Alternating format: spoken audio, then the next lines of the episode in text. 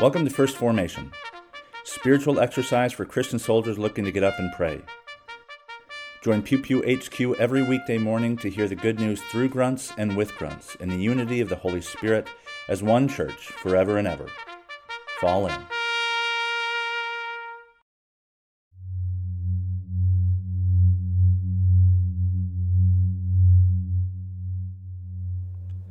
Psalm one twenty-five. Those who trust in the Lord are like Mount Zion, which cannot be moved but abides forever. As these mountains surround Jerusalem, so the Lord surrounds her people, from this time forth and forevermore. For the scepter of wickedness shall not rest on the land allotted to the righteous, lest the righteous stretch out their hands and do wrong. Do good, O Lord, to those who are good, and to those who are upright in their hearts. But those who turn aside to their crooked ways, the Lord will lead away with e- evildoers. Peace be upon Israel. Second Kings chapter two, verses nine through twenty-two. When they had crossed, Elijah said to Elisha, "Ask what I shall do for you before I am taken from you." And Elisha said, "Please let there be a double portion of your spirit on me." And he said, "You have asked a hard thing. Yet, if you see me as I am being taken from you, it shall be so for you. But if you do not, if you do not see me, it shall not be so." And as they still went on and talked, behold, chariots of fire and horses of fire separated the two of them, and Elijah went up by a whirlwind into heaven. And Elisha saw it, and he cried, "My father, my father, the chariots of Israel and its horsemen!" And he saw him no more. Then he took hold of his own clothes and tore them into two pieces. And he looked, and he took up the cloak of Elijah that had fallen from him, and went back and stood on the bank of the Jordan. Then he took the coat of Elijah that had fallen from him and struck the water, saying, "Where is the Lord, the God of Elijah?" And when he had struck the water, the water was parted to the one side and to the other, and Elisha went over. Now when the sons of the prophets who were at Jericho saw him opposite them, they said, "The spirit of Elijah rests on Elisha." And they came to meet him and bowed to the ground before him. And they said to him, "Behold now, they are with your servants, fifty strong men. Please let them go and seek your master. It may be that the Spirit of the Lord has caught him up and cast him in, up upon some mountain or in some valley." And he said, "You shall not send." And But when they urged him till he was ashamed, he said, "Send." They sent therefore fifty men. And for three days they sought him, but they did not find him. And they came back to him while he was still staying at Jericho, and he said to them, "Did I not say to you, do not go?" Now the men of the city said to Elisha, "Behold, the situation of this city is, is pleasant, as my lord sees, but the water is bad, and the land is unfruitful." He said, "Bring me a new bowl and put salt in it." So they brought it to him. Then he went to the spring of water and threw salt in it and said, "Thus says the Lord, I have healed this water. From now on neither death nor miscarriage shall come from it." So the water has been healed to this day, according to the word that Elisha spoke.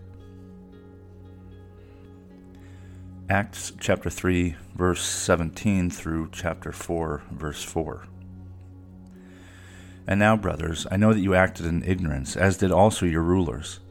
But what God foretold by the mouth of all the prophets, that his Christ would suffer, he thus fulfilled. Repent, repent therefore, and turn back, that your sins may be blotted out, that times of refreshing may come from the presence of the Lord, and that he may send the Christ appointed for you, Jesus, whom heaven must receive until the time for restoring all things, about which God spoke by the mountain of his holy prophets long ago. Moses said, 'The Lord God will raise up for you a prophet like me from your brothers. You shall listen to him in whatever he tells you, and it shall be that every soul who does not listen to that prophet shall be destroyed from the people.' And all the prophets who have spoken, from Samuel and those who came after him, also proclaimed these days. You are the sons of the prophets, and the covenant that God made with your father, saying to Abraham, 'And in your offspring shall all the families of the earth be blessed.' God, having raised up his servant, sent him to you first, to bless you by turning every one of you from your wickedness." And as they were speaking to the people, the priests and the captain of the temple and the Sadducees came upon them, greatly annoyed because they were teaching the people and proclaiming Jesus, proclaiming in Jesus the resurrection from the dead. And they arrested him and put him in custody until the next day, for it was already evening. But many of those who had heard the word believed, and the number of the men came to about five thousand.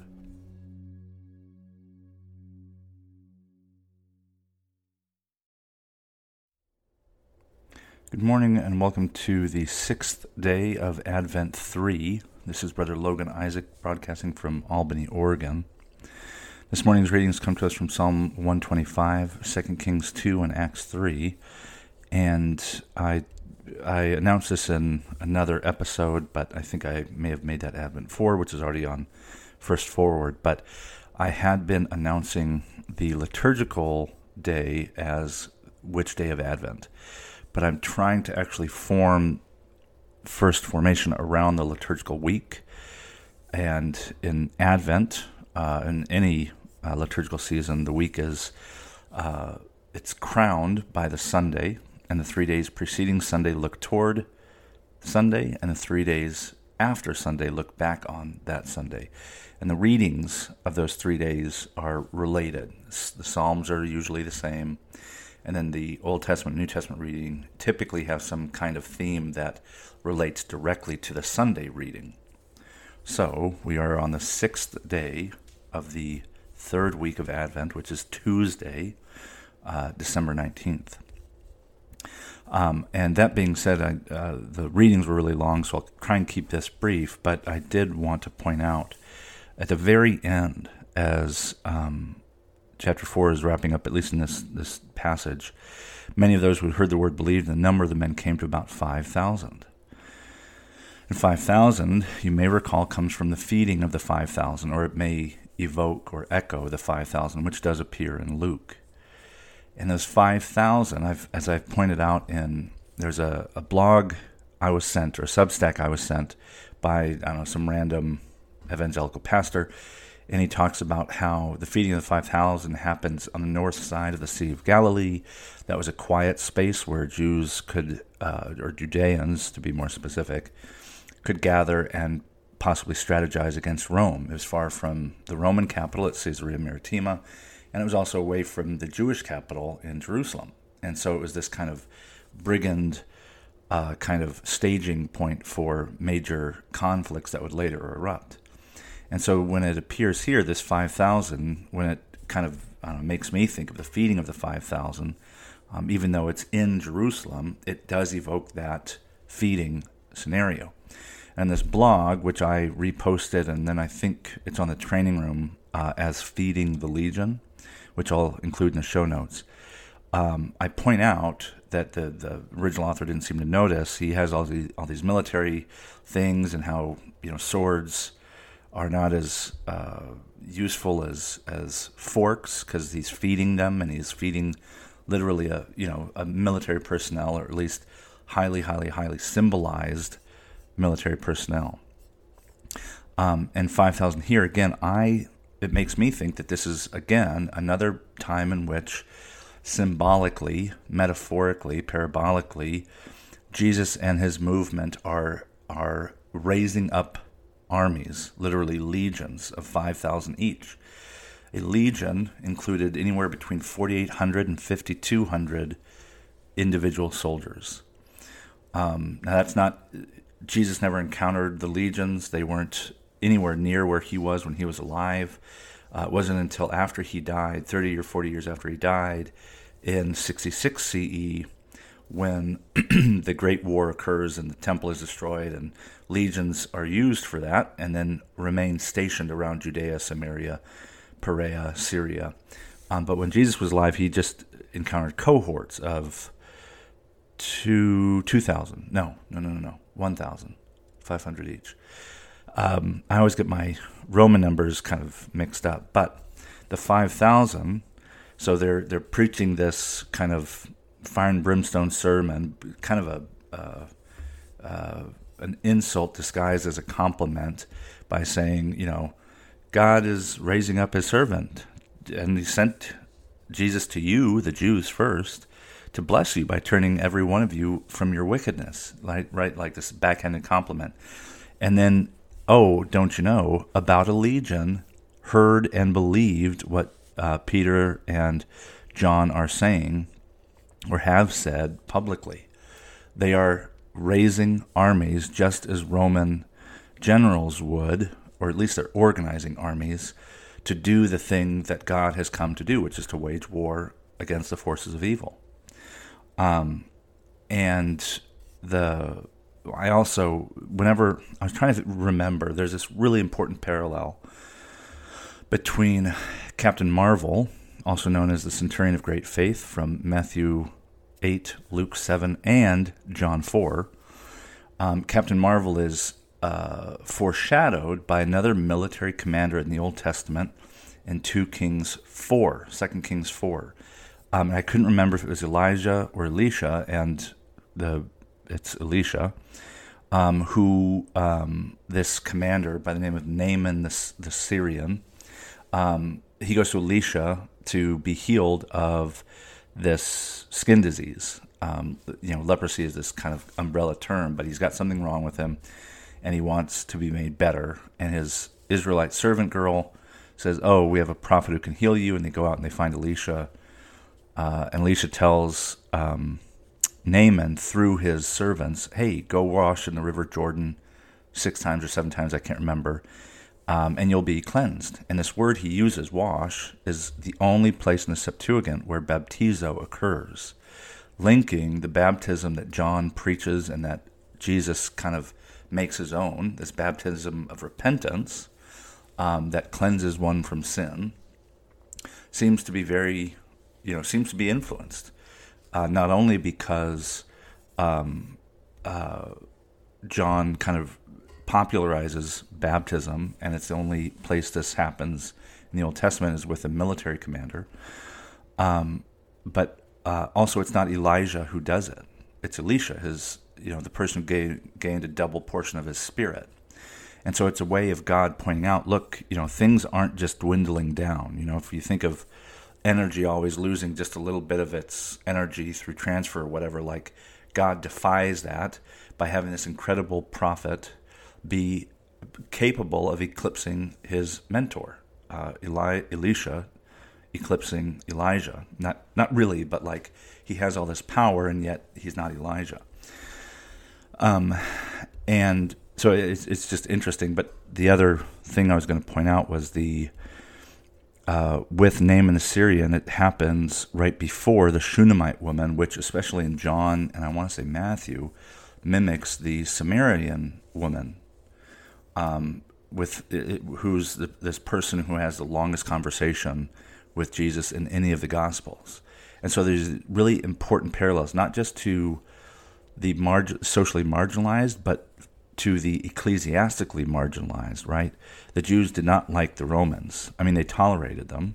Jesus didn't really have a whole lot of interactions with them, but to bestow, you know, military personnel, especially not their own military personnel, with the kind of honor that Captain Marvel is bestowed upon, you know, he says, Jesus says, he's found no one who has such great faith in all of Israel. And uh, Naaman the Syrian is the only person baptized in the Old Testament. He's He receives this healing miracle for nothing, but that he came and asked, subjecting himself to this foreign shaman, right? Um, reinforcing the centrality of humility in the biblical witness, right? You know, the, in, in the Captain Marvel, um, one, one of the things that's verbatim carried between Matthew and Luke is, uh, "Lord, I'm not worthy to receive you, only say the word and I shall be healed. I too am a man under authority. I say to this one, go, and he goes. I say to the other, he comes, and he comes, blah, blah, blah." Like, it's about humility.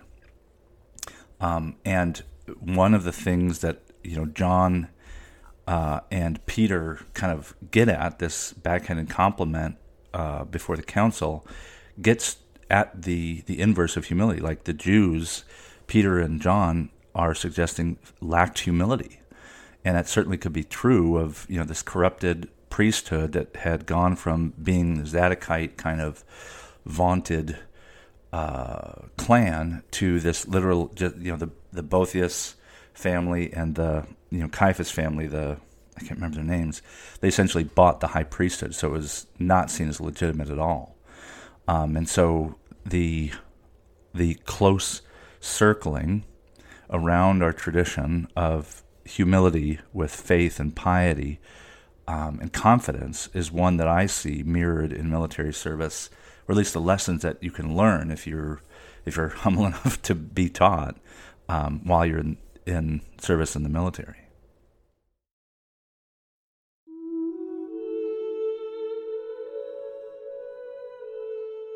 A Prayer for Quiet Confidence from the Book of Common Prayer. O God of peace, who has taught us that in returning and rest we shall be saved. In quietness and in confidence shall be our strength.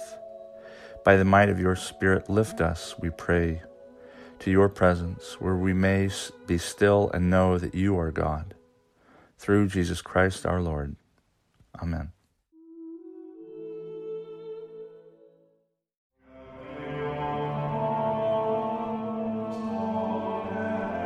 Thank you for falling in to First Formation, where Pew Pew H Q shares morning prayers for the humble, hardy folk caught in the crosshairs of God and country. If you like what you've heard, you can participate in one of the three following ways. First, you can support the podcast by clicking the link in the show notes. Or, if you serve military families, subscribe to First Forward, a paid subscription feed providing commentary on Sunday lectionary texts a week in advance. Use it for sermon prep or just because you support the troops.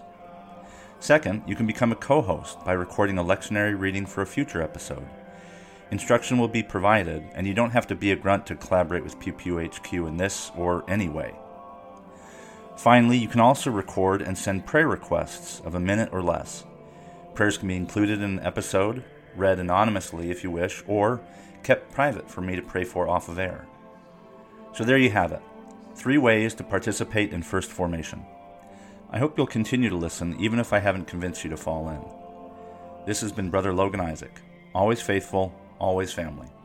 Semper Familia.